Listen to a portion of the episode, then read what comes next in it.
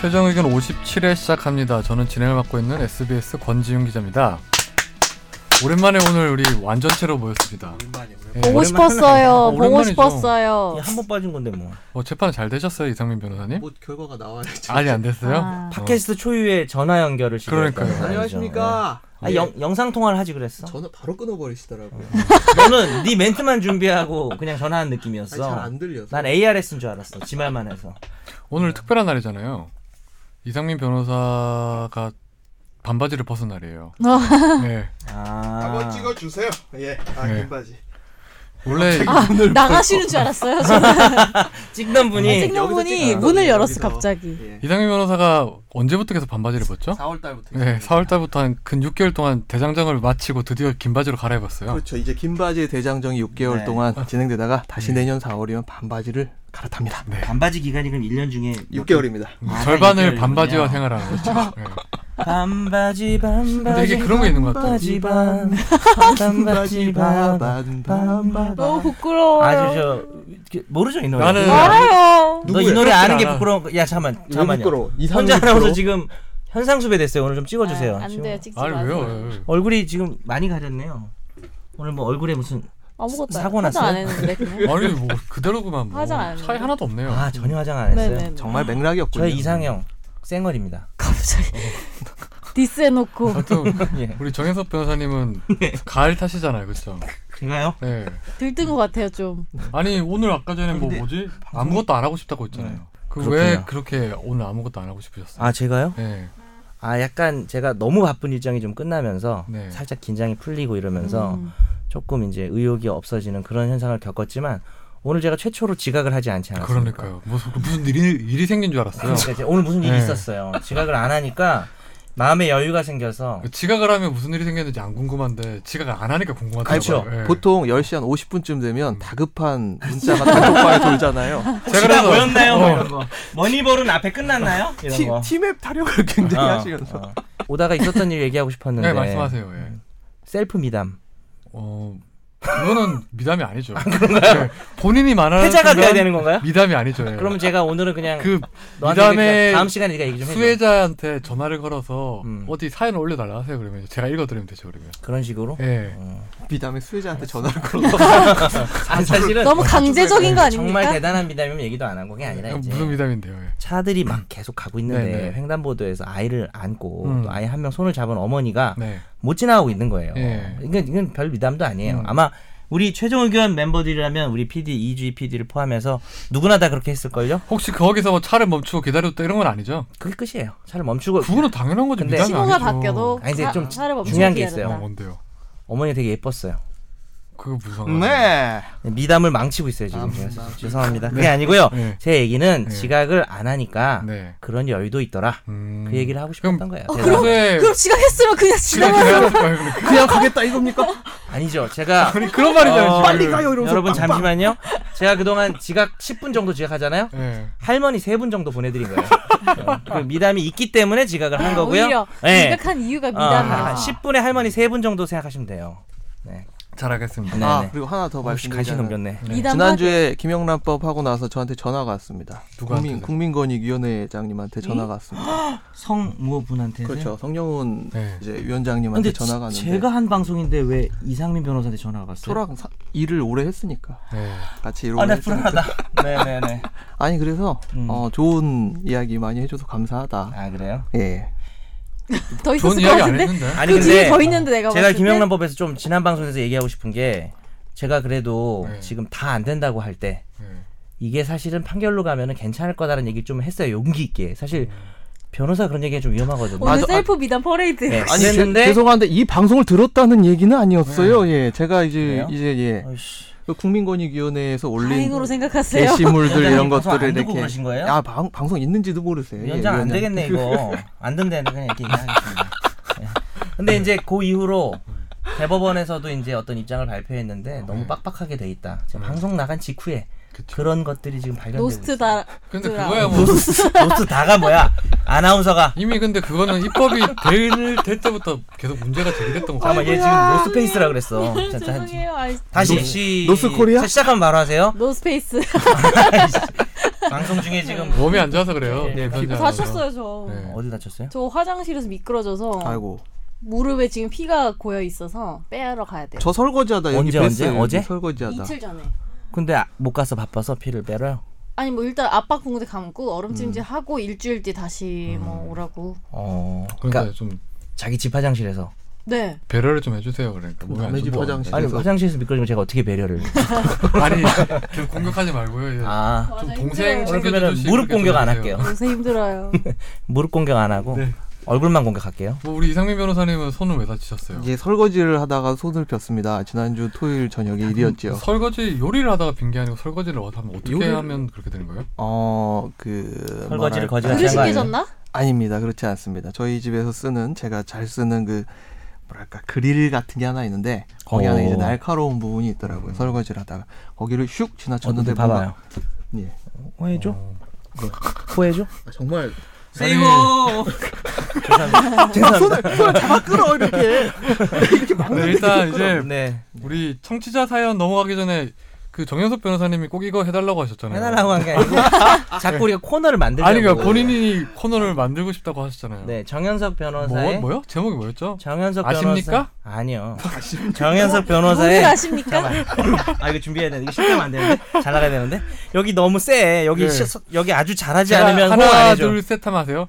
그게 더 정현- 촌스럽거든 정현석 변호사의 하나 둘 셋. 아니지 코너 완 완창을 내가 완창이 아니라 완창 와 풀네임을 내가 얘기해야지 그러니까 알겠습니다. 하나 둘 셋. 예 많이 기다리셨습니다 정현석 변호사의 아시나요 코너예요 아 하지 말고. 오 감미롭다. 이건 좀 아, 아니다. 감미롭다 한명 감미롭다 한명 아니 왜 거짓말해요? 진짜 안 가. 그래도 뭐, 막 빠빠빠 아니 화내는 성대모사 이런 건 나은데 어맹란 뭐 이런 거 아, 그런 건 나은 것 같은데 아 제가 성대모사 하나 만들었어요 오다가. 뭐요 뭐. 어맹란 까마귀 한번 해보세요. 그러니까 이거 진짜 제가 창조한 거예요 예. 안녕하세요 아! 별 설명 용감한 거예요. 이거는 음. 진짜 용감하신 거예요. 이제 뭐 거의 두려움이 없는 거죠 이제. 그렇죠. 예. 모든 사람을 적으로 돌리겠다 이런 거죠 이제. 다음 주에 신성일 당나귀 만들어서 올 거야. 아, 네, 죄송해요. 일단 그러면 퀴즈를 내보시죠. 이 코너의 네. 취지가 뭐죠? 아, 이 코너의 취지요. 예, 아시나요를 법률 그 법률적 문제 중에 음. 우리 시청자분들은 청취자분들이 어, 착각하기 쉬운 것들을 퀴즈 형식으로 내서 그러니까 전에 날로 먹는 법상 씨가 뭐가 차이가 있는 거예요? 제목만 바꾼 거예요. 그렇죠. 어. 네, 그러면 제목도 날로 먹. 그다음에 그것을 또 중요한 것은 우리가 페이스북 라이브 방송을 지금 하고 있지 않습니까? 네. 네. 댓글을 유도해서 네. 아, 유도한다니까 너무 의도적인 것 같다. 이거에 대한 답을 댓글로 좀 받아가지고 예, 우리가 좀 시청자와 소통하기 네. 소통하는? 위한 네. 네, 그런 코, 그런 그러면 취지예요. 먼저 한번 내보시죠 그러면. 네, 저하고 권지윤하고 불법 도박을 했어요 음. 하우스에서. 근데 권지윤이 이렇게 생긴 애들이 원래 타짜야 사실은. 근데 너무 잘해가지고 뭐 사기를 친 건 아닌데 네. 돈을 엄청 딴 거죠. 네. 그래서 1억을 땄어요 음. 하룻밤에. 음. 그럼 내가 1억에 우리끼리 약속을 한 거잖아요. 도박을 해서 1억 1억을 내가 이제 줘야 되는 입장이잖아요. 음, 음, 근데 들고 있는 게 2천만 원이라서 2천만 원은 쥐어주고 음. 3천만 원은 내 자동차를 대신 줬어요. 음. 네. 그리고 5천만 원은 지금 일단 돈이 없으니 우리 집에다가 저당권을 음. 설정하게 했어요. 근데 내가 나중에 집에 와서 생각해 보니까 음. 불법 도박이잖아요. 돈을 갚을 필요가 없다는 얘기를 내가 들은 거죠. 그래서 이걸 다 돌리고 싶은 거예요. 음. 성금으로 준 2천만 원은 내놔라. 음. 자동차도 다시 돌려달라. 음. 그리고 우리 집에 해놓은 담보도 지워라. 음. 라고 하고 싶을 때 이 주장이 먹힐 것인가. 음. 또 권지훈 입장에서는 아직 5천은 못 음. 받았잖아요. 5천을 달라고 할 수 있을 것인가. 가 오늘의 퀴즈입니다. 좀 음. 어렵죠? 아니 댓글 전에 달아주세요. 전에 말씀하셨던 거잖아요. 네. 음. 그거 약간 변형했어요. 아, 여기 좀 숨은 논점이 있어서 정리도 할게요. 야, 그거 어차피 안 들은 사람들인데 너 그런 식으로 얘기하면은 내가 너무 날로 아니, 그러니까- 먹는 것 같잖아. 아니 아니요. 아주 훌륭한 질문인 것 같습니다. 예. 그렇죠. 이거는 좀 달라요, 그때랑. 그러니까 이- 이 청취자분들이 혹시나 불법 도박을 하라는 건 아니죠? 네, 아니죠. 네. 음. 예, 그러니까 뭐 도리지코땡 이런 거 하면 안 돼요. 안 되는데 네. 혹시나 예, 그런 예, 요 댓글로 좀 여러분 달아주시고요. 네. 댓글이 별로 안 달릴 거라는 건 이상민 저도 알고 변호사한테 있어요. 감사해야 될 것 같아요. 아 왜요? 댓글 유도를 위해서 댓글을 열심히 아. 야, 달고 네가 답을 대면 어떡해? 내가 낸 문제를. 아니 저 불철주야 저희를 아껴주시는 분들께 참으로 감사드리고 어, 네. 그래, 그래. 이렇게 불법 도박 도리지꽃땡 이야기를 하고 있음을 공지해드리겠습니다. 그러면 뭐이 공지 음. 댓글. 라이브 끝나기 전에 댓글 달아주시고요. 이제 청취자 사연으로 넘어가시죠. 네. 근데 요 최영국님만 얘기할게요. 이거 여기 댓글로 자기 이름 달았으니까 이거 되게 이분이 청담 민서 분이 최땡땡님인데 네네네. 어제 팟빵에 댓글 달았어요. 밤 아, 9시에. 맞아, 저 봤어요. 봤죠? 네. 뭐라고 달았죠? 그 뭐 벌써부터 지금부터 기다려준다고. 네. 또 휴대폰 쥐고 있다고 오늘 아침 방송을 밤 9시부터 쥐고 있다고 그런 뻥을 치고 계시는데 하여튼 그, 그 유일한 댓글이었어요. 팟빵에 최종 어, 의견. 그리고 다시 댓글 없어지긴 어, 했더라고. 요 근데 우리 근데 우리 그거 댓글 달아달라 하지 그럼 맙시다. 그럼 그럼 너, 너무 저희- 구체적이야. 저희- 뭘 하는 댓글? 저희를 듣는 저희 방송을 듣는 들으시는 분들은 그냥 조용히 어, 들으셔도 돼요. 원래 네. 댓글 잘 안다는 스타일인가 봐요. 네. 네, 뭐 저희 상처 안 받고요. 어차피 아, 목소리 왜- 되게 왜- 상처받는 되게 것 같은데. 상처받았는데 그런가? 어. 네. 아무튼 청취자 사연으로 넘어가시고 넘어가고요. 어, 오늘 청취자 사연이 세 개 있는데 김선재 아나운서가 먼저 소개해 주시죠. 네. 실생활에서는 라이브하게 구는 사람들 뿐이고 지식인에선 자칭 전문가들이 서로 다른 의견을 복붙하고 있어서 아무런 해결이 되고 있지 않아서 답답한 마음에 최종적으로 보냅니다. 네. 5, 6년 전 경부터 전입신고와 계약서 뒤에 확정일자를 받고 살았던 원룸입니다. 네. 최초 주인과 중간에 동일 보증금 월세 인하로 계약서를 다시 작성해서 확정일자를 받은 최초의 계약서가 있고 네. 두 번째 계약서 확정일자를 받지 않은 네. 이 두 장을 갖고 있었는데 근데 그 이분도 모르는 사이에 원룸이 팔려서 집주인이 한번 바뀌었지만 두 번째 집주인간 따로 재계약이나 계약서 작성 없이 월세만 꼬박꼬박 내며 살았습니다. 네. 그러다 올 초 원룸 경매 소식이 있었고 이분은 이사갈 마음이 없어서 보증금 돌려받기 이사 나가기에 초점이 맞춰져 있는 상황에서 멘탈 유지가 힘드셨대요. 네. 그래도 두 번째 집주인분이 좋은 분이라 경매 낙찰이 된 후 먼저 보증금을 송금한다는 얘기를 하셨고 받았습니다. 네. 그리고 낙찰자인 새 주인도 좋은 분이라 같은 보증금에 같은 월세로 계약서를 새로 작성했습니다. 네. 하지만 불안하시대요. 보증금이 집주인끼리 승계됐고 일반 매매였던 첫 번째 두 번째 집주인 교체에 달리 이번에는 보증금도 새 집주인에게 입금을 하고 매매가 아닌 경매 낙찰자의 경우라서 제가 이 세 번째 새 집주인의 근저당보다 더 우선권을 가지고 있는지 불안합니다. 네. 네. 그리고 소액이라도 확실히 보장받고 싶어서 이사 자체가 큰일인 저는 나가란다고 퇴거해야 하는 상황을 말고 싶지 네. 않고 나중에 눈 뜨고 코베이고 싶지 않으시대요. 네. 음, 이거 어떻게 되죠, 이거? 뭐 짧고 그냥 간단하게 네. 답을 드릴게요. 네. 그 일단은 간단히 배경 설명하면 주택 임차에는 대항력과 어, 우선 변제권이라는 게 있어요. 네. 대항력은 누가 경매가 되든 집이 팔리든 난 안 나가고 남은 기간 동안 살겠다는 것이고 우선 변제권은 내가 이제 그러면 중간에 나가든 끝나서 나가든 나 지금 나갈 건데 보증금을 다른 저당권 몇- 음, 있는 것보다 먼저 받고 싶다는 거거든요. 네. 사실 우선 변제권은 대항력을 끝내고 나가겠다는 거니까 두 개를 뭐 동시에 주장하는 경우는 사실 잘 없겠죠. 대항력은 계속 살겠다는 거고 우선 변제권은 나가는데 네. 나가지 않고, 빨리 달라는 네. 건데 대항력은 아시다시피 주택에 들어가고 전입 신고 즉 주민등록 신청을 하면 대항력이 생기는 거고요. 따라서 그 이후에 집이 팔리든 경매가 되든 안 나가지 않고 계속 나가지 않고 계속 사셔도 됩니다. 그래서 이분은 지금 일단 계속 사시는 게 어, 문, 어, 거- 그 살고 싶은 게 자기 마음인데 어, 인도하고 주민 어, 저 뭡니까 인, 들어가 사는 게 인도거든요. 들어가 살고 주민등록을 하면 계속 안 나가도 돼요. 주인이 바뀌어도 그 다음에 두 번째는 우선 변제권이죠. 보증금 내놓은 거를 다른 저당권자보다 먼저 받을 수 있냐인데 확정일자를 받아놓으면 그러니까 대항력도 있는 사람이 아까 대항력은 뭐라 그랬죠? 들어가 살고 주민등록. 근데 거기다가 확정일자도 받아놓으면 그 확정일자 날짜보다 이후에 있는 그 여러 가지 저당권이나 이런 것보다 최우선적으로 받을 수가 있는데요. 확정일자를 받는 법은 임대차 계약서를 동사무소 요즘 이제 주민센터라 주민센터. 그러죠. 주민센터나 법원이나 등기소나 아니면 공증하는 데 있죠. 네. 그런데 가서 확정일자 뭐 3천 원인가 그 정도 할 거예요. 그렇죠. 네. 찍어달라고 해서 찍으면 어, 이제 확정일자 갖춘 거예요. 그럼 이 날짜 이후에 들어오는 채권자들보다는 우선해서 변제를 받을 수 있고 최종적으로 이분의 질문은 뭐였냐? 중간에 네. 효력 범위에 그, 대해서. 어, 그죠. 중간에 소유자가 바뀌는 게 뭐 경매로 바뀌고 뭐 지- 팔아서 바뀌고 이런 경우에 그런 거 신경 안 써도 되고 그대로 유지가 되는데 다만 확정일자 받아놓고 보증금을 올리게 되면 음. 그 올린 부분만큼은 앞에 확정일자로 우선권이 없겠죠. 1억인데 뭐 1억 5천 되면 5천 부분은 또 확정일자를 받아야 다시 되고 받아야 돼요. 그 날짜부터기 때문에 음. 그 날짜보다 앞선 채권자에 대해서 5천만 원 부분은 이제 우선 변제를 받을 수 없게 되는 그럼 거죠. 이분의 아. 주된 요지 중에 하나 질문 중에 하나가 네. 그 확정일자 효력 범위에 대해서 그러니까 그 1차 계약서, 2차 계약서 사이에 이제 2차 계약서에는 그 확정일자 없을 경우에 그러면 1차 계약서에 지키는 확정일자로 가능하냐. 그렇죠. 상관이 없는 괜찮은 거죠. 네. 어차피 중간에 갱신 처음에 이차 계약서는 그대로 가면서 갱신만 한 네. 거잖아요. 그건 진짜 문제가 없고 네. 제 얘기는 심지어 임대인이 중간에 바뀌든 음. 어, 기간을 뭐 연장을 하든 보증금 액수가 올라가는 게 아니면 그리고 상관이 없다. 최초 거주할 때 보증금이 변하지 않는 이상 그때 받아놓은 확정일자는 쭉 효력이 인정된다는 거죠. 네네 그러니까요. 그 금액만큼은 네. 누구보다 우선해서 받을 수 있다는 겁니다. 네. 어휴, 답변 정말 음. 성실히 잘해주셨네요. 고맙습니다. 그리고 3번을 먼저 하는 건 어때요? 제가 그냥 그럴까요? 너무 말을 많이 해서 네. 음. 네. 가을 타시나 봐요. 말을 그만하고 이게 정해서 조금 변호사 일하고 말을 일하기 그만하고 싫다는 거 아니에요? 싶다는 그게 아니라 거지. 그러니까 제가 너무 떠든 것 같아서 제 어. 분량이 아니, 너무 그렇게 다 떠들진 나온 것 않았어요. 같아서 먼저 들어가 보겠습니다. 네, 세 번째 먼저 하시죠 그러면. 네. 안녕하세요. 세정 의견 잘 듣고 있습니다. 제가 약 3주간 일하는 단기 알바를 시작했는데요. 알바 계약 때문에 메일을 드립니다. 어, 면접 볼 때 월 120인데 이분은 3주.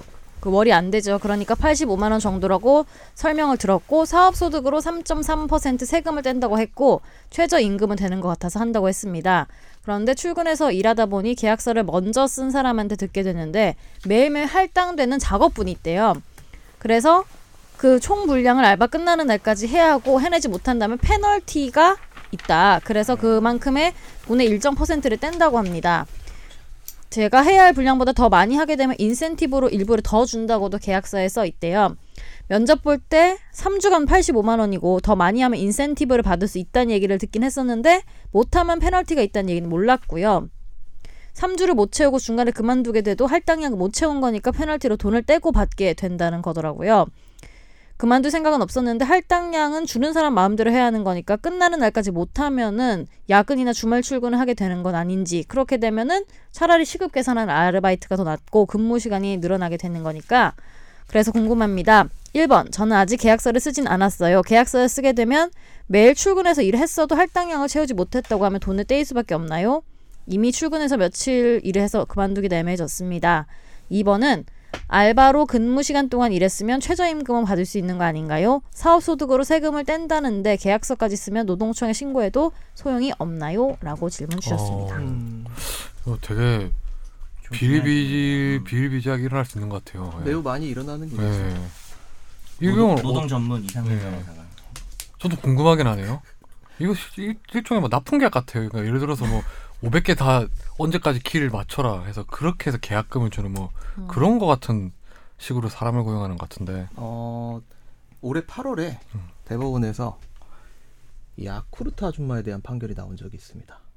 음. 야쿠르트 아줌마 우리 주변에서 정말 자주 보시죠 우리 야쿠르트 아주머니들. 저희 회사 안에도 계세요. 예, 네. 예. 앞에 오- 오다 보면 어, 계시는데 이 야쿠, 야쿠르트 아, 아주머니와 이 죄송합니다. 한국 야쿠르트 간의 관계가 근로 관계일까요? 아니면은 도급 관계일까요? 도급을 사실 잘 몰라서 설명을 좀 해주셔야 돼요. 예. 그러니까 네. 도급이라 함은 뭐 도급이라 도급이라 민법 하시니까 음. 선생님께서 말씀해 아, 주시죠. 아, 도급은 어떤 일을 완성해 줄 것을 요청하고 일을 완성하면 그 대가로 그 완성에 대한 보수를 주는 겁니다. 고용은 어, 매일 어, 임금을 주면서 매달 임금을 그렇죠. 주면서 그냥 근로를 하는 거고요.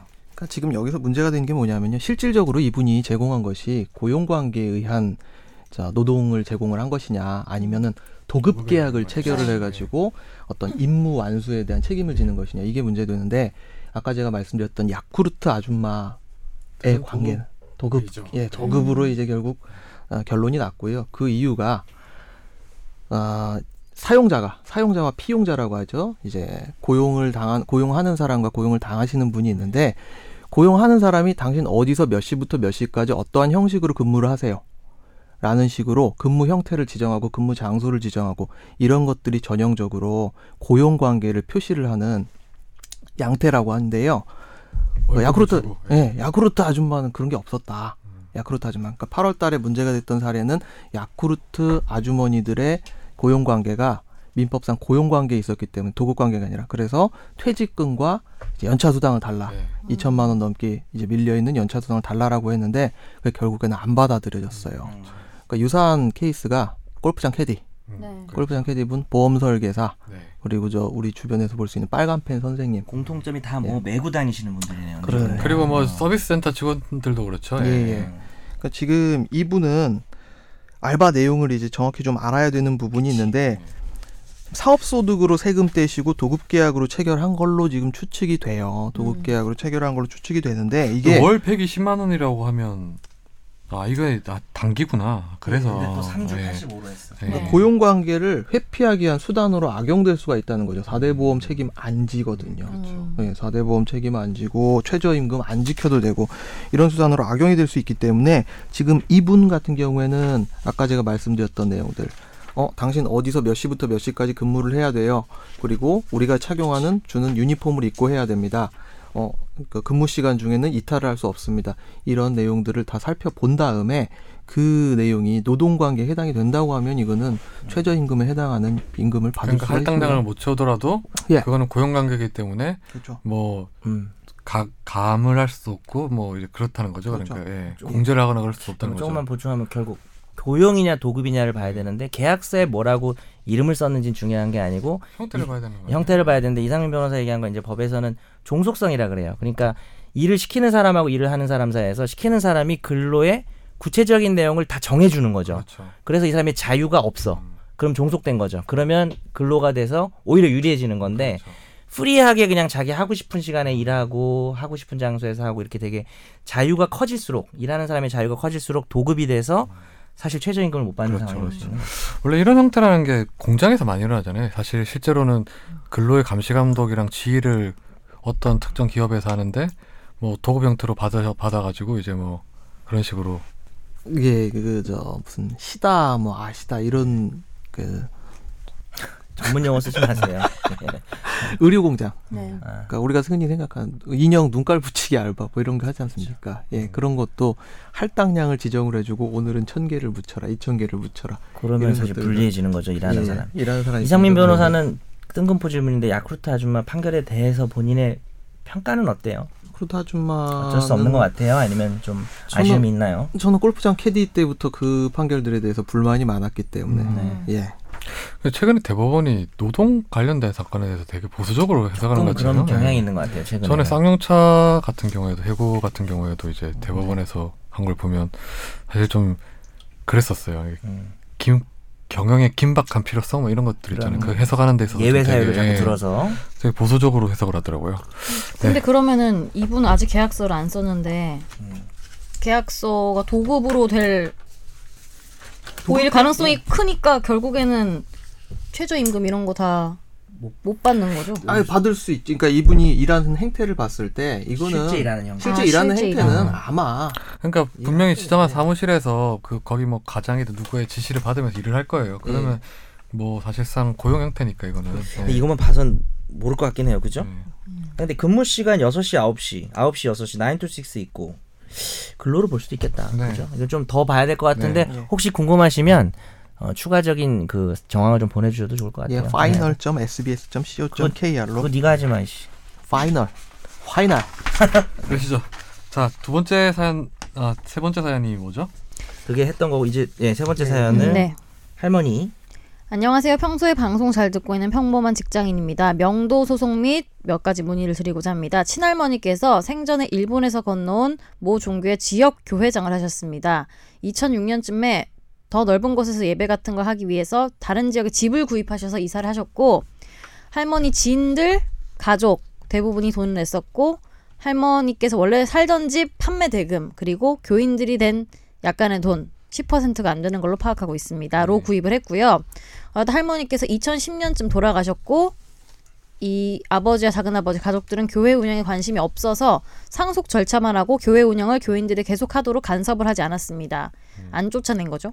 그러다 재작년쯤 그 교회에 관련 있던 아버지의 측근에게서 교인들이 그 교회를 아예 자기들 것으로 만들려고 한다는 얘기를 들어서 상의한 끝에 내용 증명을 보냈고 거기에 아무 반응이 없자 명도 소송을 했습니다.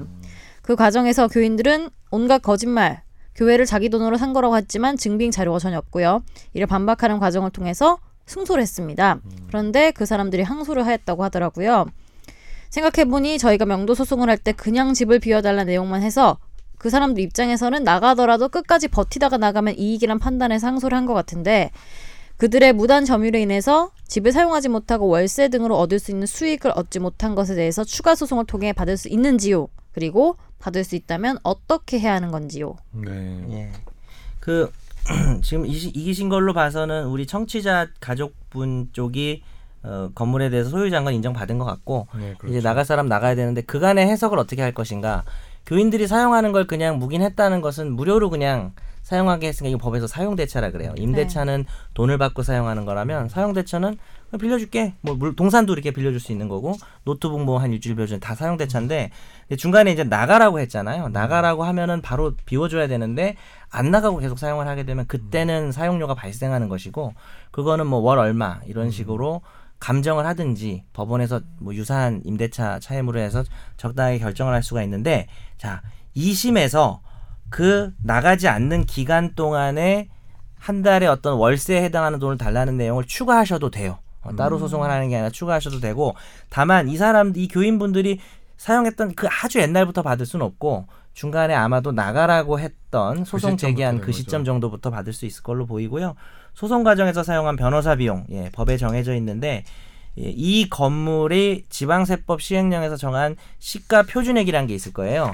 그 표준액의 약 4분의 1 정도로 생각하시면 되는데 음, 그 외에다가 뭐 돈을 한 달에 얼마씩 달라는 월세 부분은 따로 이제 변호사 비용 계산할 때 추가되지 합산하진 않아요. 네. 그냥 이 건물의 4분의 1 정도 금액에 대한 변호사 비용이 법에 정해져 있어요. 음. 그 금액을 2심까지 했다면은 두 배 더블로 받을 수 있어요. 1심, 2심 변호사가 다 있다는 거죠. 그러니까 변호사 비용을 이제 다 판결만 항상 써 있잖아요, 그게. 그렇죠. 예. 네. 잘하시네. 요 네. 소송 비용은 뭐 피고가 피고, 부담한다. 뭐 뭐 이런 3분의 1을 식으로. 부담한다. 뭐 어, 이렇게 그쵸. 되죠. 예. 일부만 얘기면. 예. 근데 에, 아마 실제 변호사에게 주셨던 금액을 다 받기는 어려울 거고요. 변호사는 보통 거기 나오는 금액 이상은 받죠. 네. 만- 예, 그렇, 그렇기 때문에. 예, 근데 그건 따로 나중에 음. 어, 청구를 해야 돼요. 소송 다 끝나고. 그러니까 이 좀 음. 요지부터 말씀을 드리면 이거 같은 경우에는 과거부터 발생한 어떤 사용료에 대해서는 청구를 못 하고 네네. 그러니까 재작년이라 소송- 돼 있으니까 재작년 거부터 받을 수 네. 있는 거네요.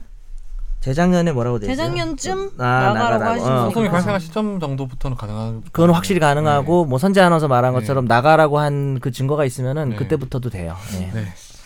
오늘 뭐 청취자 사회는 여기서 마무리하고 우리 메일 주소가 어떻게 되죠? 저희 최종호에게 한 메일 주소는 final f i n a l 골뱅이 s b s c o k r입니다. 그 화재 판결하고 그 집중 탐구는 아시나요? 안 해요? 아시나요? 답을 근데 댓글을 좀 많이 달았습니다. 내가 이거 보면서 어 이거 답 여기도 얘기해 주려고 그랬는데 네. 그거 뒤로 돌릴까요 그냥? 아시나요? 하세요. 예, 처음 시작한 거니까 야심차게 준비하신 아, 거잖아요. 제목이 뭐라고요? 청담민서 제목이 뭐 아빠. 한번 해봐 해봐요. 정현수 변호사의 정현석 변호사 아십니까? 아니 아십니까? 아니, 그게 아니라 뭐예요? 한번 해봐요. 알고 싶어요? 성대모사 뭐야? 청담 민서 아빠님이 보내주셨어요. 그래도 뭐라고? 아 하나 답 하나 네. 있었어요. 예. 성- 불법 도박장에선 약속했던 거 전부 이행 안 해도 되는 거 아닌가요? 이분은 그냥 거의 멤버 아니에요 지금? 그쵸. 패밀리예요 우리. 제 5회 멤버. 이분이 건지윤 기자보다 훨씬 센스가 있으시네. 왜요? 의학 이젠 가시나요? 이렇게 달았어요. 라인 맞춰서. 네. 아십니까? 보단 가시나요? 가 낫지 않나요? 그러네요. 뭐 답을 말씀해 주시죠 그러면요. 아, 정답은 불법 도박으로 인한 채권 채무는 존재하지 않기 때문에 원래 이행할 필요가 없어요. 네. 그래서 원래부터 2천만 원이고 3천만 원 가치의 자동차고 저당권이고 해줄 필요가 없었긴 해요. 음. 그런데 우리 법은 어차피 너희들이 불법을 저질렀기 때문에 그걸 이행했다면 다시 돌려달라고 하는 것도 협조하지 않겠다고 해요. 그래서 만약에 이분이 1억의 빚을 그대로 도박 채무를 그 루저가 위너한테 주면 돌려달라고도 못 하는 거예요, 원래는. 그래서 그 법리에 따라서 2천의 현금을 준 것과 3천 대신 자동차를 준 거를 돌려달라고 못 해요. 음. 불법 도박인데 불구하고. 그런데 저당권을 설정한 거는 말소하라고 할 수가 있어요. 그것 때문에 오늘 문제를 냈는데 왜 그걸 말소하라고 할 수 있느냐? 그걸 말소 안 하면 저당권이라는 건 어, 뭘 예정하고 있죠? 경매를 예정하고 음. 있잖아요. 그러면 그 돈 딴 놈이 경매 신청해가지고 돈을 받아가는 절차를 또 국가가 어차피 협조해야 되잖아요. 또 그래서 다른 불법이 저지를 했을 그렇죠. 그래서 아직 국가가 또 개입할 절차가 남아있기 네. 때문에 집 자체를 넘겨줘 버렸으면 돌려달라고 음. 못하지만 저당권만 설정해 놓은 것은 말소할 수 있다. 그렇죠. 아, 요것이 때. 네. 예, 오늘의 정답이었습니다. 네. 아쉽게도 많은 분들이 댓글을 달아주셨지만 정답자가 없네요. 네. 알겠습니다. 주고 싶었는데 음, 뭐. 네. 셀프 위안. 그 오늘 화재 판결은 또 화재 판결의 탁월한 심리안을 가지고 정말 대한민국 최고의 화재 판결 아시유. 감별사 정현석 변호사님이 골라온 또 판결이죠. 근데 이런 거 거- 찾을 때 뭐라고 검색해요? 그 느낌을 아는 것 같아. 그냥 아, 지금 시점, 시점에는 뭐가 있을 것 같다 해서 이렇게 다 검색하는 유부녀 거예요. 이렇게? 연합뉴스에다가 그건 다른 때 쓰는 검색 같은데 약간 검색 좀 별론데. 예. 네, 그래서 예, 요거는 있어요. 사실은 예, 키워드 검색하시는 나만 거예요? 알겠다 이런 검색 안 건가? 해요. 연합뉴스에서 제공이 다 되니까 오, 음, 그렇죠. 늘의 판결이 나오고 헤드라인만 쫙 보면, 그러니까 사실 고마워요 연합뉴스인데 뭐 이거 헤드라인만 보다 보고 보면 이제 느낌이 오지 당연히 클릭해 보니까 별거 아니네 뭐 이렇게 해서 찾는 거죠. 그리고 막상 판결문 받고 나서는 기사에 있는 내용하고 판결문하고 글자 수가 같은 그런 판결문이 가끔 있어. 그러면 그런 거는 에이씨 이건 하지 말아야겠다 뭐 이런 경우도 있죠. 오늘 뭐 화재 판결이라기보단 화재 사건인데 화재 한번 사건 예, 네. 소- 소개를 해주시죠. 제목은 자녀 둘 둔 유부녀 정체 속이고 또 결혼하려다 들통. 아 너무하다. 뭐 되게 좋아하면 들은 것 같아 지금. 근데 대단 굉장히 자극적인 30대 배우. 30대 네. 30대 여성 A 씨가 2012년 4월 A씨. 스마트폰 채팅 어플리케이션에 딸 이름으로 들어가서 30대 남성 B 씨를 알게 돼서 연인이 됐습니다. 천천히 아, 읽어봐. 지금 시작부터 골 때려. 되게 요 여기부터 감정을 돌아버려. 입혀서 읽는 아, 것 네. 같아 지금. 딸 이름으로 채팅! 들어가서 이거 채팅 어플리케이션 아시죠? 어, 요새 아, 몰라요. 많잖아요. 이거 이거 이름이 뭐냐면 하이 응. 하이 어, 어. 안녕 거기야 뭐 이런 랩이에요. 하이, 안녕 거기 어. 안녕 저기 뭐 이런 거 네, 랩이 그래요. 두 사람 연인이 됐고 동거를 했고 2013년 3월 A 씨는 1년 만에 아이를 출산하기도 했다.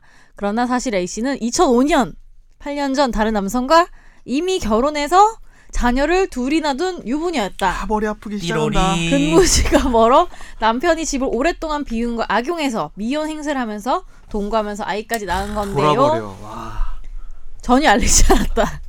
B씨와의 사이에서 아이가 출생하자 몰래 자신의 아이로만 호적에 올렸다. 두 사람은 지난해 1월 초 결혼하려고 상견례를 했는데 이 자리에 제3자를 아버지인 것처럼 속이고 A씨가 소개를 했고 그 아버지까지 캐스팅을 해가지고 네. 그렇죠. 배우를 배우분. 캐스팅해서 네. 응. 그 사람은 부산의 한 특급 호텔에 아이 너무 웃기다. 이 그 사람 아, 아 아버지가 한 거예요? 네, 예약을 네, 맞아요. 아, 아버지가 전 한 A 씨를 그 사람이고 기자분이 화가 나신 줄 알았네. 아하하. 그러나 A 씨는 결혼 준비에 소극적이었고 수시로 말을 바꾸는 등 이상한 행동을 해서 이를 의심한 B 씨가 예식장 웨딩숍에 문의를 하다가 엄청난 사실을 알게 됐다. A 씨가 결혼 준비를 전혀 하지 않았고 딸의 이름을 사칭했을 뿐 아니라 일- 이미 결혼해서 자녀 두 명이 있다는 사실을 모두 숨겨왔던 것을 뒤늦게 알게 된 것이다. B 씨는 지난해 2월 말 A 씨를 고소했고 법원에 약혼 해지에 따른 손해배상 청구 소송을 냈다. 그러는 사이 A 씨는 인터넷 물품 사기 혐의로 기소돼 징역 1년 2개월을 선고받고 지난해 11월 교도소에 수감됐다. 정말 아니 왜 눈을 그렇게 뜹니까? 300안 만들지 마. 어. 이분은 정말 불꽃 같은 삶을 사셨네요. 뭔가 근데 결론을 얘기해 주세요. 김수경 판사님의 결론을 얘기해 아, 주세요. 전쟁- 김수경 판사는 피고는 원고에게 위자료로 2천만 원 및 피고가 위대한 누구죠? 피고가 이 여성분이죠. A 씨죠? 그리고 예, 원고 원고는 이 피해 남성. 예, 사기 결혼을 당할 뻔했던 네. 이분에게 2천만 원의 위자료인데 재밌는 것은 판결문을 보다 보면 이분이 이미 결혼하셔서 아이가 둘이 있었는데 그 중에 아이 하나가 또 그 결혼 중에 낳은 아이인데 다른 남성의 또 음. 아이였어요. 그래서 그 전 남편한테도 이혼을 또 아버지가 이혼을, 셋. 예, 이혼을 당했습니다. 그래서 이분은 되게 뭐 나쁜 분이긴 한데 되게 삶에 대한 열정이 넘치시는 분 같아요. 그건 아니죠. 아닌가요? 이게 너무 많은 사람 너무 상처를 인생에 주는 깊이 상처를 주잖아. 피해를 끼쳐놓고 네. 돈도 음. 아니, 뭐 2천만 상처를 원못 주- 받지. 죽고 나쁜 사람이라고 이유에 부정하는 대해서 게 말 안 아니라 했어요? 네? 본인이 이렇게 한 이유에 대해서 뭐 말한 게 없어요? 본인이 이렇게 한 이유에 대해서는요 이 사람은 지금 교도소 소감돼 있어서 뭐 무슨 뭐 변론을 할 만한 형편이 안 됐던 것 같은데. 너무 외로워서 이 그랬대요. 무별 무변론 네. 이 판결 아니에요 뭐- 이거? 남편이 너무 오래 그 아니, 그러니까 이 여자분을 정당화하려는 건 아닌데 너무 오- 그러니까 지방 출장으로 거의 집에 없나 봐요. 아예. 아. 그러니까 좀 외로워서 그러신 것 같아요. 제가 볼 때 무슨 돈을 노리고 그런 건 아니고 외로움을 견딜 수 없는 분. 네 그런 것 같아요. 음. 근데 이렇게 누군가의 감정을 이제 이제 너무 상하게 하고 상하게 하는 걸 아이고, 수준을 떠나는 거 물론 잘못이죠. 네. 이 남성분 얼마나 근데 이 여자가 지금 감정 조절이 안 돼. 내가 음. 보니까 그러니까 자기 감정 조절 안 된다고 남한테 이렇게 피해주고 입히고 그런 사람이죠. 뭐. 연애할 때도 왜 그런 여자들도 있고 남자도 있잖아요. 양다리 이런 거. 아, 양다리 아니고 왜뭐널 음. 만나고 있지만 난 외로워 뭐 이런 사람들 있잖아요. 그런 나쁜 아, 놈이 있었어요? 있어요 그런 분들 왜 너는 너랑 사귀지만 난 외로워. 그것은 이제 나쁜 놈이 아니라 그 상대방 연인에 대한 어떤 불만 표시일 수도 있겠네요. 아니 그 그런 얘기 많이 하잖아요. 누가 할때뭐남 남자의 마음에는 방 여러 개가 있고 뭐, 뭐 그런 얘기 안 해요? 아, 그너 방 몇 개인데? 뭐 무슨 무슨 또 로맨틱 오십 소설을 룸다 봤구나. 찼어요. 오늘 저 오늘 예약 다 그게 아니라 찼네요. 내 친구가 저한테 자주 했단 말이에요. 권지훈 호텔은 아니고 모텔? 권지훈 모텔에 뭔지 못해. 스위트룸으로 주세요. 아니 그래서 남자의 마음에 방 여러 개 있다고 자기 뭐 그런 거 합리화시키는 그 어떤 음. 그러니까 그런 사람도 있다니까요. 음, 그래서 왜 그거랑 예를 들- 그랑 맥락이 같아? 아니 예를 들어 이런 거죠 뭐 근데 그게 이제 극단적으로 나가면 남자친구가 예를 들면 유학을 갔어 음. 근데 떨어져 있으니까 너무 외로워 예. 근데 보통 이제 상식선에서는 헤어지고 다른 분을 만나지만 네. 이제 그냥 근데 그냥, 마- 바로 만나버린 분들이 있다는 거죠 참지 그냥. 야, 못하고 아, 정말 우리 이현식 기자님께서 보시면 정말 땅을 치고 후회하실 일이겠네요. 왜? 마음의 방이 아, 여러 방이 개서 마음의 방이 여러 네, 개. 있는 그래도 사람. 여기 있는 인격체 세 분께서는 이현식 양다리는 기자님. 안 하시죠? 그럼요 네, 당연히 그럴 거라 아. 생각합니다. 대답하세요 빨리 저 대답했어요 꿀꺽 꿀꺽 하고 지금 수, 형 이렇게 너무 삼키셨어. 음. 조금 전에 너무 티났어 지금. 너무 진짜 너무 어이가 없어서 답을 안 했어요. 아니 지금 시대가 어느 때인데 양다리를 합니까? 그럼 그럼 문어다리예요? 다음 시대에 해야죠. 방이 여러 개 그게 방- 아니고 방이 여러 개 방이 여러 개 양다리다. 마음이 다세대야. 뭐 거의 막 네, 네. 방이 막 실라우틀 수준 아니에요 막. 여보세요.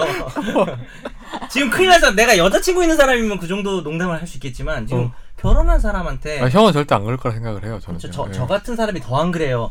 이상민 같이 이런, 이런 안 그럴 것 같은 사람이 더 안 되니까요. 아이, 근데 얘도 그냥 그럴 것 같아. 그래서 안 할 것 같아. 권지훈 같은 사람이 괜찮아요. 더 위험해요. 어차피 와이프가 안 듣기 때문에. 이현식 기자님 사랑합니다. 빨리 그 저 지난번에 방송 보니까 너무 이렇게 목에 칭칭 감으시고 어. 아프신 게 너무 티가 나갖고 마음이 아팠어요. 잠깐만 이현식 기자님이 빨리 좀 이번 나으셨으면 번이 예, 좋겠습니다. 아, 나오시는 예, 분이시죠. 아, 너무 아프셔가지고 아유, 그러니까요 걱정돼서. 되게 세련된 것 같아요. 어, 원래 되게 세련됐어요. 미중년이죠. 그러니까 예. 그렇게 늙, 아, 그, 늙, 아니, 그게 아니라 그렇게 아니, 아니, 늙어. 그렇게 음. 늙다게 그렇게 늙기가 쉽지가 않아요. 중년이 됐을 때 그렇게 나이가 똑같은 들기가 얘기도 나이가 됐어요. 죄송합니다. 그렇게 나이가 들기. 죄송합니다. 이- 이- 누구요? 이현식 기사님? 기- 기사님? 예. 기사님. 저, 시간 되시면 흑기사 한번 해주시다. 그게 아니고 좀 말이 헛나왔어요. 소원은 제가 하나 들어드리겠습니다. 네 알겠습니다. 아, sorry. 정확히 8분 된 것 같은데? 아 네. 좋아. 아, 7분 됐네요. 네. 좋아요. 오늘 그 집중 탐구 주제로 시탐. 예, 우리 이상민 변호사가 그 몇 주 전에 이렇게 준비를 했던 건데 오늘에서 하게 되는데 정말 큰 일이었죠. 아, 큰 일이기도 하고 지금 ING죠. 진행 중에 있는 네. 사건이죠. 다루기가 너무 예. 심각하고 민감한 사안이기 때문에요. 그래서 두 분이도 두 분도 다 관련이 되는 그렇죠. 부분이라고. 그래서 저는 오늘 여기서 일단 예. 집에 가보겠습니다. 아니 뭐 사안이 너무 관련돼 있는데 네. 예민해서 가는데 음. 사안이 너무 예민해서 좀 그래요. 네 오늘 주제는 뭐 법조 비리입니다. 법조 비리 최근에 1년에 어떤 수많은 법조인들의 구속 네. 연이은 홈런 예. 예. 이렇게 많은 법조인들이 이렇게 연달아 연쇄 구속이 됐던 적이 없어요. 예민하긴 개뿔 나쁜 놈들이죠. 예. 네. 그 일단 아. 예. 우리 나 괜찮나? 이거를 1년의 과정이었죠 이게 예. 사실 그 진경준 검사장 이전에 이미 이제 어, 최유정 변호사부터 시작해서 그렇죠. 쭉 최근까지 이렇게 이어지고 있죠 법조계 비리. 우리 네. 정 선생님 최유정 진짜 좋아하는데. 네이처 네이프러블릭.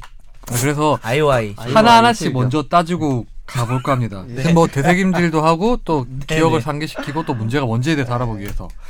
음, 제일 먼저 해야 될 게 우리 정은호 정은호. 아, 네이- 대단하신 분이야. 네이처 리퍼블릭 네이처 리퍼블릭. 네. 네이처 리퍼블릭. 야, 이분이 자연공화국, 자연공화국. 이분이 정말 정말 칡뿌리 같은 분인 것 같아요. 네. 캐니까 우와. 한도 끝도 없이 나와 지금. 어, 이거 그러니까 이렇게 될 줄 몰랐어. 고구마 고구마 내가 그러면 작년에 그렇게 관심을 가져볼 걸. 그냥 뭐 도박 기업인 도박이라 생각했어 그런 게.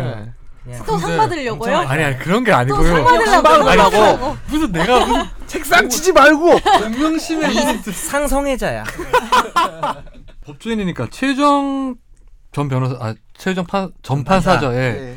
어떻게 구속이 되게 됐는지 우리 이상민 변호사님이랑 잠깐 설명해 주시죠. 최우정 아. 변호사 혹시 아세요? 최유정 변호사 개인적으로는 모르고요. 네. 아 개인적으로 아는 분들은 주변에 많죠. 저는 최우정 변호사를 판사 때 찾아봐야지. 봤었어요. 음. 근데 뭐 그때 아마 잘 몰랐죠. 언제 보셨습니까? 2008년 9년 거 그때 중앙지법에서 근무했던 걸로 기억하는데요. 음 그때 제가 한창 연수 네. 연수생 코스프레 하고 있을 그쵸. 네. 때 그때였군요. 예. 근데 어떻게 하다 구속이 됐죠? 자 정은호 선생님이 저 최유정 변호사를 때립니다. 음, 때립니다. 네. 네. 뜬금없지만 그게 이 사건의 발단이 발단이었죠. 됐습니다. 네. 칡뿌리를 캐내는 순간이 된 거죠. 네. 예, 최유정 변호사가 정은호 전 대표, 정은호 대표의 네이처 리퍼블릭 대표의 도박 사건을 수임을 하면서 이 사건을 잘 해결해 주는 대가로 총 50억 원을 50억. 이 50억 원을 너무 50억이 단위가 도대체 진짜 커- 진짜 너무 네, 단위가 궁금해요. 커요. 예, 예. 어, 우리 두 너무 단위가 변호사님은 커요. 그냥 뭐 할 때 50억씩 버는 거예요? 네, 아, 사이버머니로도 제가 어제- 50억을 받아본 적이 없어. 제가 어제 10억 벌었잖아요. 아 진짜요? 네네. 그렇게 알아두세요. 우리. 오 역시 말이라도 그렇게 해봅시다. 어, 자랑 잘하시네요 역시. 왠지 사이버머니로도 마이너스 통장일 것 같은 그쵸. 불길한 얘가. 사이버머니도 많이 드세요? 네. 예, 재판부에 청탁을 해가지고 음, 보석이나 집행유예를 받을 수 있도록 해주겠다라고 네. 하는 이야기를 해서 50억 원의 수임료를 받아 챙겼고요. 그런데 결국에는 1심 재판이 잘 안 됐죠. 네. 실형이 나와서 그렇죠. 여기에 대해서 정은호 예, 사장이 항의를 하는 과정에서 최유정 변호사를 팔을 잡아 끌고 음. 폭행으로 네. 해당될 수 있는 그런 행동들을 했습니다. 그러니까. 그게 교도소 특별 면회장에서 그랬던 그렇죠. 거죠? 예. 그래서 최유정 변호사가 여기에 대해서 문제를 제기했어요. 내가 폭행을 당했다라고 그렇지. 하면서 오픈이 됐군요. 그렇죠 오픈이 그게 되는데 문제의 시작. 그걸 그냥 그 정도 폭행 넘어갔어야 되는데. 예 근데 음. 보통 그럼 이런 상황에서 수임료가 얼마예요? 보통의 수임료 다다익선 아니겠습니까? 근데 그 이렇게 이게 변호사업계 아니- 수임료는 사실 다 인정하시잖아요. 없잖아요. 그 아니, 그러니까- 적정 그러니까 금액이라는 적정 게. 없지만 금액이라는 게 그래도 없죠. 50억은 아닐 거예요. 확실한 건 50억은 50억 은 들어야죠. 아닐까요? 형사 사건일수록 더 수임료는. 근데 이게 50억이라는 게 이게 최유정 변호사 같은 경우에도 없는 얘기를 한 게 아니고 어떤 법조인들 같은 경우에는 50억을 받는 사람이 있으니까 이렇게 한 거잖아요, 사실은요. 뭐 그렇죠. 그렇죠. 뭐 예를 들어 대기업 사건 한 번 하면 변호사 어떤 변호사가 70억을 받았다. 예. 네. 네네네. 아, 한 번 하는데 네. 그거 받죠. 사실 맞잖아요. 네. 예. 네, 봤죠. 예. 실제로 나중에 변호사 금액을 변론한데 금액을 얼마 써, 써봤는지 따져봤더니 뭐 470억을 썼다는 거 아니에요. 음. 대기업 회장이. 음, 쓸 수 있죠. 음. 아더 했더니. 예, 그게 그게 말이 돼. 음. 횡령한 금액이 한 400억 되는데 변호사 비용으로 470억을 쓰는 거예요. 아 이제. 지금 변호사 얘기하고 있었어요? 네. 아, 저는 남의 얘기인 줄 알고 끄덕끄덕하고 있었는데 네, 그렇죠.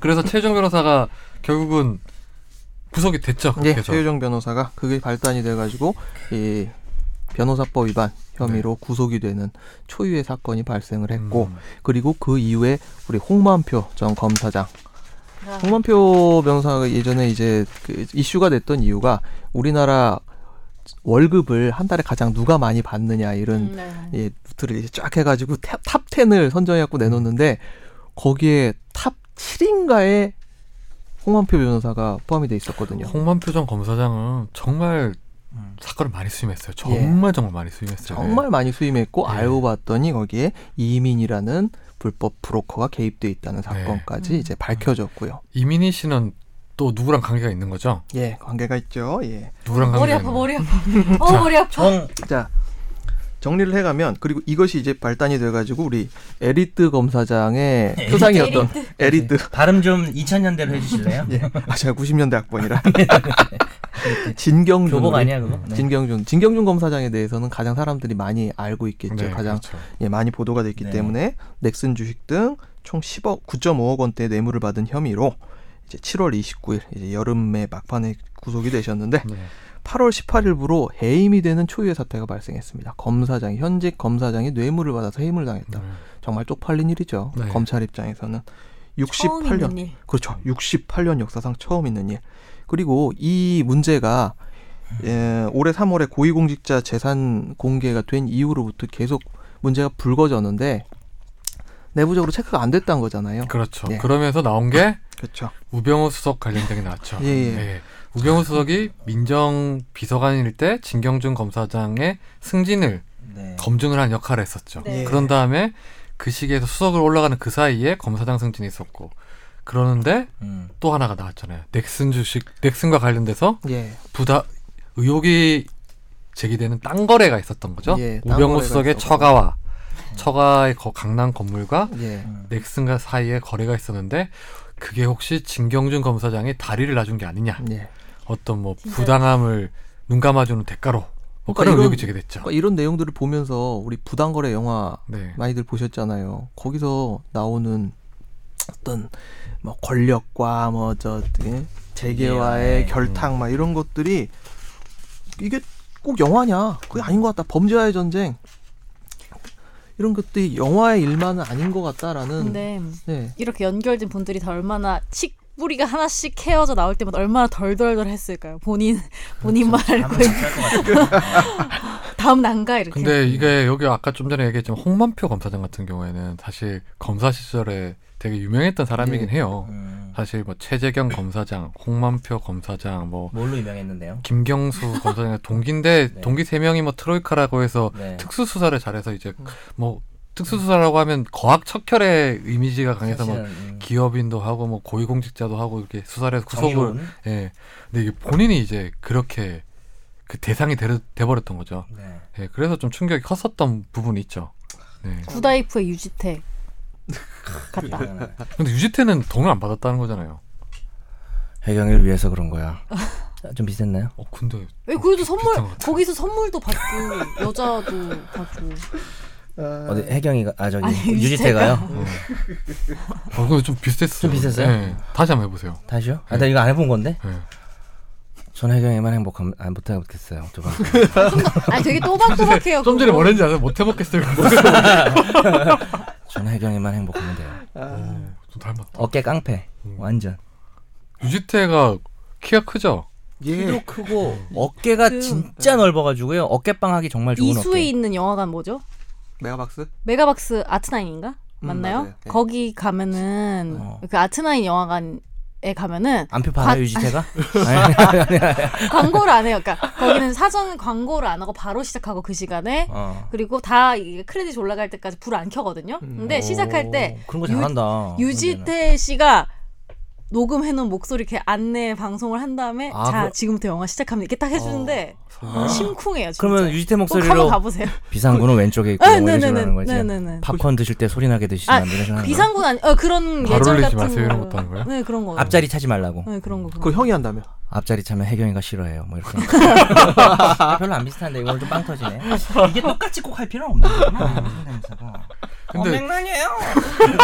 죄송합니다. 네. 앵그리버드 같은 거. 아, 앵그리버드. 아, 맹랑. 아내를 때리면 안 되지. 아, 나 그거 봐, 그거 다시 봤거든요? 뭐요? 그때 저한테 알려주셨던 디오니 소스 있잖아요. 어, 그거 정말 중독성이더라. 디오니소스가 요즘 디오니소스. 모르시는 분들은 디오니소스를 검색해 보시기 바랍니다. 원본을 꼭 보셔야 돼요. 내가 쓸 줄 알고 아. 효과음 따놨는데 아 그래요? 내가 쓸줄 알고. PD가 써야겠다. 누가 딱 지각했을 때 써먹으면 좋은데. 이거. 너 때문에 흥이 다 깨져버렸으니 책임져. 네, 알겠습니다. 디리디리디리. 쪼, 우쪼, 우쪼, 쪼. 이 춤을 이렇게 춰야 돼요. 보세요. 아, 이게 라디오라 보여줄 수가. 없- 쪼. 나무와 풀잎까지 기뻐하고 있네. 놀라워. 저 정도 솜씨라면 아폴론 형님의 솜씨와 맞먹을만 하죠? 늦게 와서 정말 죄송합니다. 디오니소스님. 너 때문에 흥이 다 깨져버렸으니까 책임져. 네, 알겠습니다.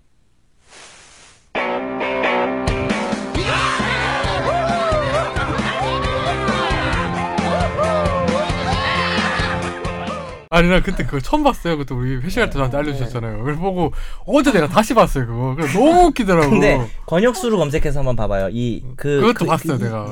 이, 이, 이, 이 만화가 이름이 뭐더라? 그리스 신전 무슨 신- 올림푸스?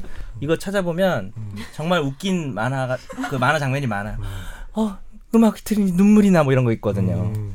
그러니까 가- 안 돼라고 말했다가 막 드릉 드릉 드릉 연주하니까 갑자기 옛날 생각이 나네 이러면서 막문 열어주고 이래요.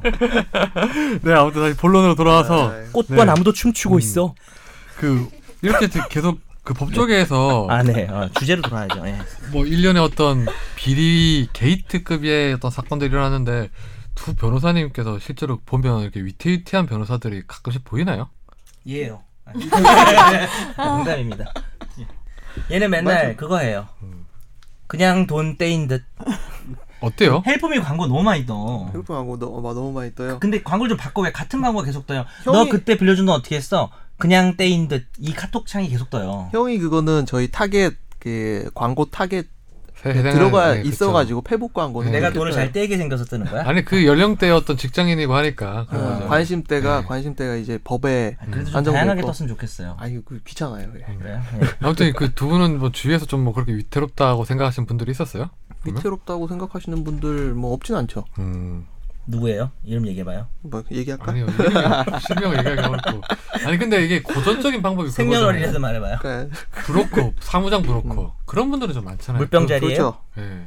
브로커. 그런 분들 은 어떻게 해서 사건을 이렇게 브로커를 만나 사무장을 고용하게 되는 거예요? 브로커들이 찾아 접근할 것 어, 같은데. 그치. 네. 네, 브로커들이 찾아오고 브로커가 갑이야. 개업할 때 네. 맞춰서 오는 브로커가 거예요? 갑이에요, 갑. 브로커가 여기저기 돌아다니면서 자기가 저 무슨 뭐 가령 예전에 뭐 경찰에서 일을 했다, 음, 검찰에서 일을 했다, 음, 혹은 뭐 법원에서 일을 했다, 혹은 뭐 보험 설계를 하면서 뭐 자기가 음. 만나는 사람이 많다, 음, 어, 저 보험 설계를 하면서 무슨 기업 컨설팅을 하고 있어서 만나는 사람이 많다. 음. 자기 주변에 사건이 많은데 이걸 해결해 줄 수 있겠느냐? 음. 자기한테 얼마를 떼어달라. 이런 식으로 접근을 한다고 합니다. 저는 브로커 거의 본 적은 없는데 제가 하는 일의 특성상 그 어차피 이 변호사님은 처음에 펌 대형 펌으로 들어갔던 그런 일은 없었을 거 아니에요. 그것도 그렇고 나와가지고 저는 또 이제 회사 음. 만들어갖고 지금 이제 일반적인 변호사 업무와는 조금 다른 일을 하고 네. 있으니까 그런 것도 있죠. 그것만으로 바쁘니까. 그 정변호사님 그 대형 펌에는 그런 브로커는 없죠?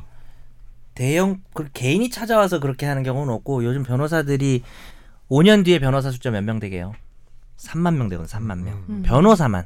많다. 어, 법조인이 아니라 변호사만 3만 명. 그러니까 그래서 지금 지금 사실 우리 이런 이게 난 가장 슬픈 게 이런 사건들을 보면서 무슨 생각이 나냐면 지금 청년 변호사들은 진짜로 아니 그러니까 뭐 엄살이 아니라 어찌 보면은 자기가 또 그만큼 많이 노력을 한 거잖아요 변호사 되려고 근데 뭐 월세도 없고 그냥 뭐 적자나고 이렇게 취업도 안 되는 애- 친구들도 되게 많아요 그래서 음. 그렇죠. 참 그게 극과 양극화 현상이 좀 심해지고 있는데 이제 이게 그렇게 청년 변호사뿐만 아니라 뭐 한 30대 40대 정도 된 변호사도 그렇게 변호사 업무가 힘, 힘든 상황에서 음. 이제 브로커나 이런 사람이 접근을 하면 브로커는 자기는 처리할 일은 많은데 변호사 자격만 없는 음. 거잖아요. 그래서 변호사 자격 가진 사람하고 콜라보를 해서 콜라. 어, 돈을 벌자. 이렇게 되면 사무장이 그 브로커가 갑이에요. 음. 브로커가 갑이 되고 변호사는 정말 이름만 빌려주고 어, 그러면 뭐 수익을 얻는 식이 변호사는 되는 뭐 거죠. 그 송무만 좀 해주고 그렇죠. 그럼 거의 오- 사건도 오 대 모르고 오로 네. 나누는 거예요 그러면요? 그건 완전 다르죠. 아, 그 그래요? 사무장이 더 브로커가 더 많이 나- 가져가는 경우도 있고요. 아, 네. 그렇구나. 그다음에 이제 조상 땅 찾기 이런 브로커도 있어요.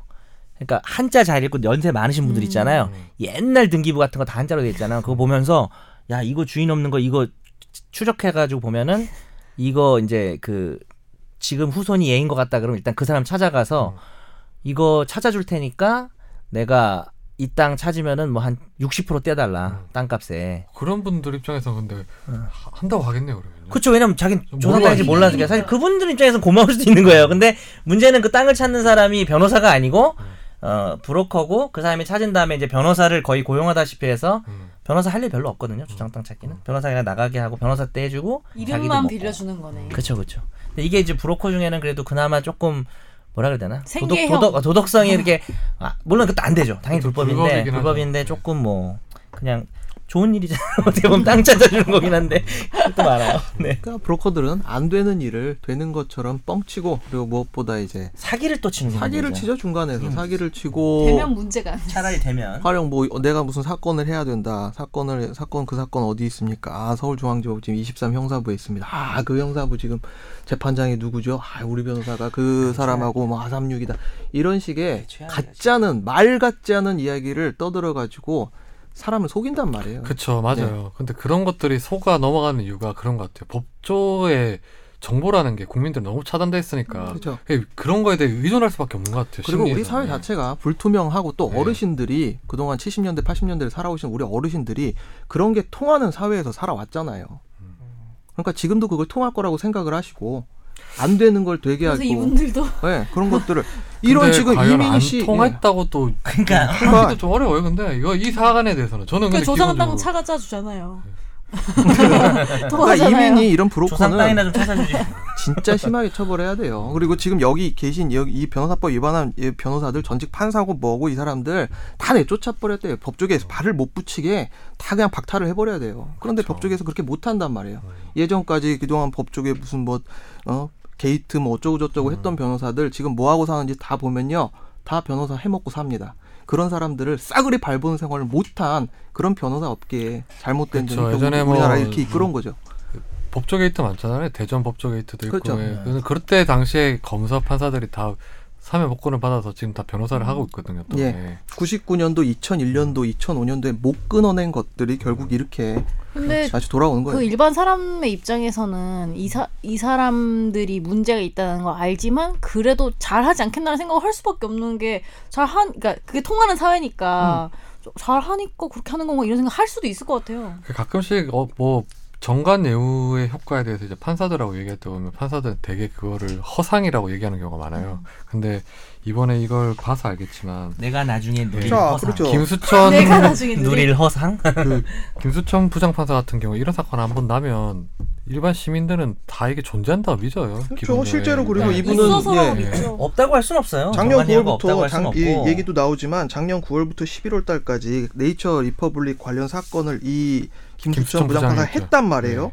그런데 그 세 건의 판결에서 피고인들한테 1심보다 높은 형량을 선고하는 일이 그쵸. 벌어졌어요. 그럼 그- 누가 믿어요? 정은호한테 유리한 식으로 판결 나왔던 거죠, 예. 그러니까요. 그러니까 이런 사람들은 다 내, 내쫓가 버려야 된단 말이에요. 그리고 음. 뭐 김수천 이 판사 뭐 딸- 딸내미가 뭐 어쩌고 저쩌고 막 무슨 뭐 미인 대회에서 뭐 수상을 하고 이런 말도 안 되는 일이 벌어지잖아요. 음. 그 뭐 근데 뭐 이렇게 많은 법조인들이 지금 계속 이제 뭐 검찰 수사를 받고 법원에서 재판을 받고 있는데 어 그 이번 정권에 보면 이렇게 뭐 어디 특정 뭐 장관이 이런데 뭐 법조인들이 많잖아요. 예. 정권에서 법조인을 좋아하는 이유가 있을까요? 나는 안 좋아하던데. 네.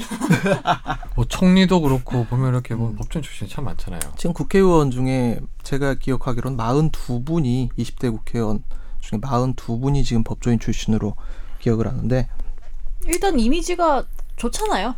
신뢰가 갈 것 같잖아요. 음. 그리고 똑똑하고. 기본적으로 자기 사람을 인사권을 행사를 할 때 자기 사람을 심게 마련인데 그 아는 사람이란 거는 추천을 받을 수도 있잖아요. 네. 예. 같이 일을 해보고 믿을 만한 사람이다라고 하는 게 주변 사람을 끌어오다 보면 근데 그런 거 아닐까? 난 법조인을 이렇게 뭐 어느 정권이든 그 비슷한 것 같아요. 너 이게. 법조인 싫어하잖아. 아니 싫어하진 않아요. 누구 안 싫어하는 거예요? 아, 나만 싫어하는 거. 아니 저 법조인 안 싫어, 안 싫어하는데 그냥 우린 싫어해. 아유 좋아하잖아요 두 분 얼마나 좋아하는데 다만 진짜, 이제 좀 진짜. 너무 이게 법이 이 법조인들이 독점적으로 사용하다 보니까 이 음, 우리나라 도움이 될 이 거라는 법으로 거는 이렇게 무슨 말. 실- 실핏줄처럼 연결돼 있는데 이거를 좀 활용할 수 있는 게 독점적으로 어떤 법조인한테 한정돼 있으니까 그동안 실제 근데 이익이 이제 있다는 어떤 게 확정 한정돼 있다는 거야. 그러니까 만약에 이게 법의 사용이라는 게 되게 저- 보편적으로 이제 이게 누구는 법에 그치, 그치. 평등해야 되고 이렇게 법에서 평등해야 되는데 음. 법을 잘 모르는 사람은 실제적으로 근데 이런 게 있는 게 음. 이제 전문 지식 같은 경우는 이게 사실 전문 그렇죠, 영역이니까 뭐 보편화 시키기가 어렵고요. 전문 지식 자체는. 그 지식의 음, 그걸 어떤 말하는 건 아니죠. 그런 게 아니라 그치. 그러니까 그러니까 이게 변호사라고 하면 뭐 근본적으로는 이제 뭐 절차, 정보나 이런 거. 그 그러니까 네. 뭐 법을 모르는 국민한테 어떤 그런 서비스를 제공해주는 역할로 해서 음. 법을 좀 더 보편화시키는 역할을 해야 되는 건데 아 오히려 이제 그거를 이제 독점적으로 이제 서민화 시켜야 되는데 예. 그런 것이 일부의 어떤 가지고 특권층의 있으니까. 어떤 보호구로 많이 활용하도록 전문적인 걸 예. 넘어서 그렇게 한 측면이 있어서 그 그런 거 아닐까요? 법무부에 전화하면요 검찰에 전화하면 노래 나옵니다. 법은 뭐 법은 어렵지 않아요. 법은 불편하지도 않아요. 나 그 노래 아직 안 법은 없어졌어요? 네, 우리를 없었을 때 지켜줘요. 주지요. 그게 법은 검찰청에 네. 6시쯤 되면 나오는 또 노래가 있어요 막 나나나나. 그러니까 우리 우리가 우리 검찰 시볼 다 했잖아요. 검찰에서 그 검사 그 실무를 했는데 그때 이제 6시 되면은 노래가 맨날 나오니까 법은 기억이 나죠. 어렵고 힘든 거죠. 그리고 그러니까 이게 법은 근본을 어렵지. 뒤집네. 근본을 뒤집는 법은 거네. 불편하지. 약간 랩으로 바꾸는 거야. 아나요로 빼고. 아니 나중에 투애니원인가가 노래 또 부른 거 있어요 법 아 그래? 그게 별로 안 떴나? 법무부에서 자부심 갖고 있는데 그게 아 진짜? 멜론터도 12에 한번 들었거든요 딱 한줄 어, 그래가지고- 그래가지고 한번 나중에 한번 넣어봐요. 나도 그래서 들어보게 엄청 만들면서. 자랑했었어요. 공민지가 탈퇴를 했는데. 아, 지가요. 네. 공민지 공민지 탈퇴, 공민지만 탈퇴했나 지금? 그렇지 않아요? 음. To anyone. 에, 러리, 에, 이거예요, 에, 이거예요. 에, 에, 에, 러리 에. 밥. to anyone. 뭐 네, 이거예요. 우리 마무리 이러면 안 돼요. 마무리 이러면 안 되고 네. 또 마무리로 그럴 우리- 사안이 아닙니다. 네, 우병우 수석 관련해서 우리가 조금 전에 잠깐 얘기하고 거야, 난 왔는데 네. 아, 우병우 수석 관련된 의혹이 꽤 많죠. 근데 이게 뭐 다른 의혹은 뭐 의혹이라고 뭐 치더라도 이게 지금 뭐 우병우 수석의 아들내미가 군복무를 하는 과정에서 뭐저 코너링. 그렇죠. 이게 무슨 아니 이게 공적인 자리에서 할 얘기인가요, 근데? 아 그 경찰 간부요 국감에서 요즘에 코너링 하고 생겼다면서요. 그래서 군대 때 지금 뭐 다들 뭐 근데 무슨 차로 해요 그거를? 그게 없어요 그런 게 아, 코너링 이 대한민국에서 코너링 할 그게 어디 있어요 지금. 제가 그 맨인 블랙박스 찍잖아요. 네. 그래서 그 무슨 도봉 면허 시험장 음. 음. 그런데 할 수 있긴 하던데. 네. 아니 누가 그, 나 페이스북에 올린 거 봤는데 일본에다가 유학을 보낸다고 코너링 배우게 한다고 음. 거기다가 그래 두부집 이니셜 아들 D. 이니셜 어. D 두부집 아들이 두부 배달하러 댕기잖아 이니셜 D 보면은 먼저 이 우병우 수석 관련해서 꽤 많아요. 의혹이 많은데 뭐 이렇게 홍만표 검사장하고 이제 변호사 시절에 같이 몰래 변론했던 것도 있고 뭐 아들 군복무 특혜 그 다음에 가장 큰 규모가 이제 처가의 강남 빌딩을 넥슨하고 딴 거래했을 때 예. 이제 음. 진경준 검사장이 중간 다리를 놔주고 넥슨이 이제 좀 그 땅값을 좀 비싸게 주고 사줬다라는 네. 의혹이 있고 그 다음에 그 우병우 수석 같은 경우에 처가가 상당히 부자죠. 그래서 네. 예. 기업인데 그 그 가족 회사를 통한 탈루 음. 정강. 네. 예. 그것도 있고 또 농지법 위반 의혹도 있죠. 아, 거의 뭐 종합 선물 세- 세트예요. 예. 참 근데 네. 앞뒤가 똑같은 그- 이름 우병우 거꾸로 해너 우병우. 우병우 근데 네. 우병우 수석은 예전에 검찰 때부터 느꼈지만 약간 권력력은 상당한 것 같아요. 권력력이란 게 나쁜 게 아닌데 그게 좀 너무 집착하기 시작하면 좀 왜곡될 수 있는 것 같은데 좀 음. 그런 게 계속 지금도 느껴지는 것 같아요. 이게 뭐, 정당하게 권력력을 가지면 좋지만 음. 정당하지 않는. 근데 뭐 그럴 수 있는데 거기 이제 제가 유지태가 웃겼던 것은 웃겼던 것은 코너링을 너무 잘해서 뭐 이렇게 했다. 이거는 공적인 자리에서 할 얘기가 아니잖아요. 그게 무슨 말이 됩니까? 뭐 공적인 자리에서 뭐 국감 보면 이상한 말 하는 사람 많잖아요. 예. 카 레이서인 줄 알겠어. 그러니까 우리 뭐 무슨 뭐 이은재 의원도 있었고 뭐 네. 사퇴하세요.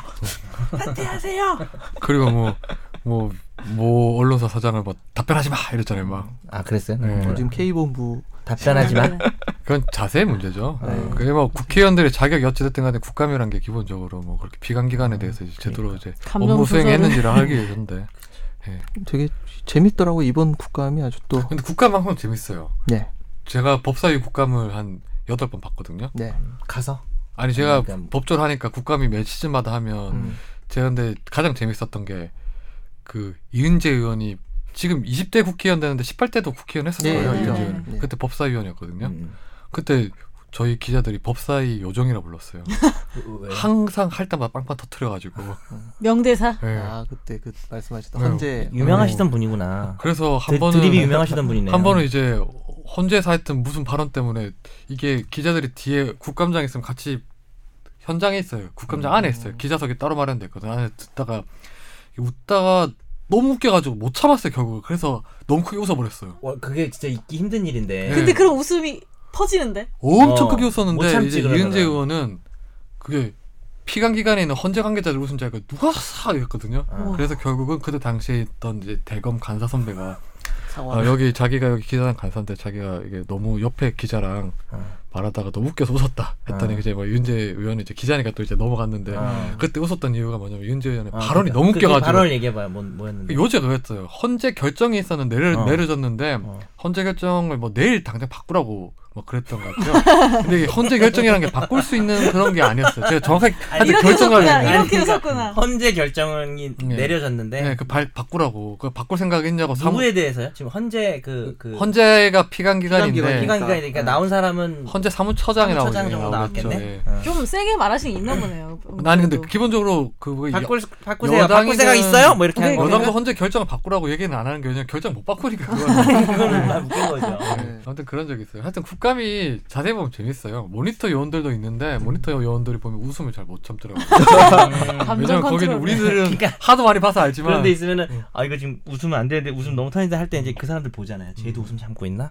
그럼 터진다? 그치. 그럼 걔 터진다? 참고 있는 거 보면 터지죠. 가끔씩 그리고 또 보면 이제 보좌관들도 사람이다 보니까 절대 아 그러면 안 되는데. 네. 그 자기 의원이 얘기할 때 하고 보면 있는데. 말도 안 되는 얘기할 때가 있어. 뭐 예컨대 누가 당장 사인 집행을 하라고 하는 사람이 있어요. 네. 예. 아 당장 어, 내일 당장 하- 하- 하- 아, 중국이야 뭐야? 오늘 당장 북한이야?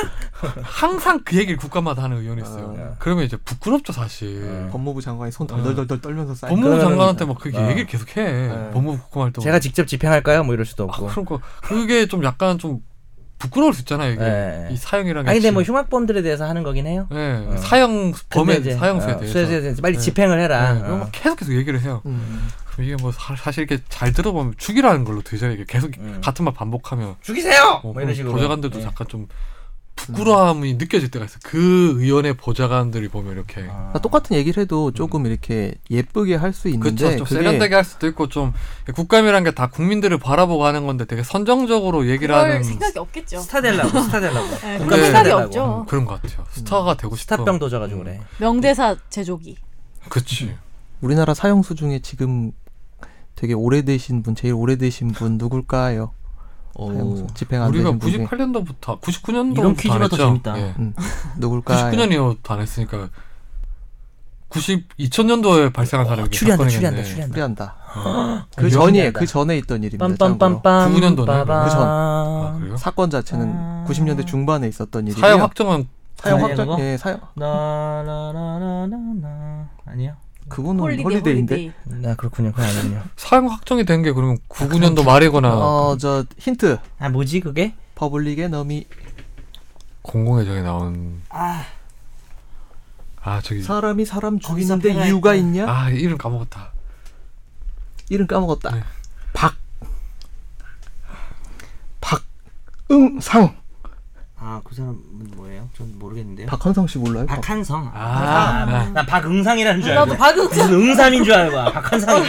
응삼이 음. 그분은 그 사람은 사형이 언제 확정이 됐죠 그러면요? 94 94년도 95년도 제가 그때로 기억을 합니다. 아 근데 진짜 사형 별걸 다 우리가 한다. 김영삼 정권 때 말에 다 했잖아요 근데 아 근데 그 뒤에 사형 또 나온 사람들 한 집행한 게 있어요. 지존파. 음, 그러니까 이게 이분보다 뒤에 나오신 분들 음. 그 김영삼 정권이 언제 끝났죠? 96년도 97년도요? 97년도죠. 대선의 김대중. 아, 예, 97년도. 97년도 때가 마지막 이 사형인가요? 사람은- 예. 사건은 94년이네요. 네. 새벽에. 그렇죠. 박한상 네. 씨 지금 살아 있습니다. 음, 그래서 그쵸. 이 사람 어 고등학교 근데 사형은 사실 좀 여러 가지 생각을 네, 좀 해볼 문제긴 해요. 예. 우리 그 마무리하기로 하지 네. 않았어요? 네. 오늘 하여튼 이 법조 비리에 대해서 저, 저희가 이렇게 뭐 간략하게나마 설명을 했는데 지금 지금 재판이 진행 중인 사건도 있지만 수사 중인 사안이 우병우석 관련 관련해서는 수사 중인 사안이에요. 네. 이게 곧 있으면 결과가 나올 것 같은데 이 결과에 대해서도 여러분이 많이 관심을 가지셔야 될 것 같아요. 그렇죠. 이거 맞습니다. 어떻게 처리를 하는지 검찰이 한번 잘 지켜보시고 마지막으로 우리 이메일 주소 한번 소개해 주시죠. 네, 저희 최종 의견 메일 주소는 final f i n a l 골뱅이 s b s c o k r 입니다. 네, 많은 사연 질문 부탁드리겠습니다. 다음 주에 뵙겠습니다. 안녕히 계세요. 감사합니다.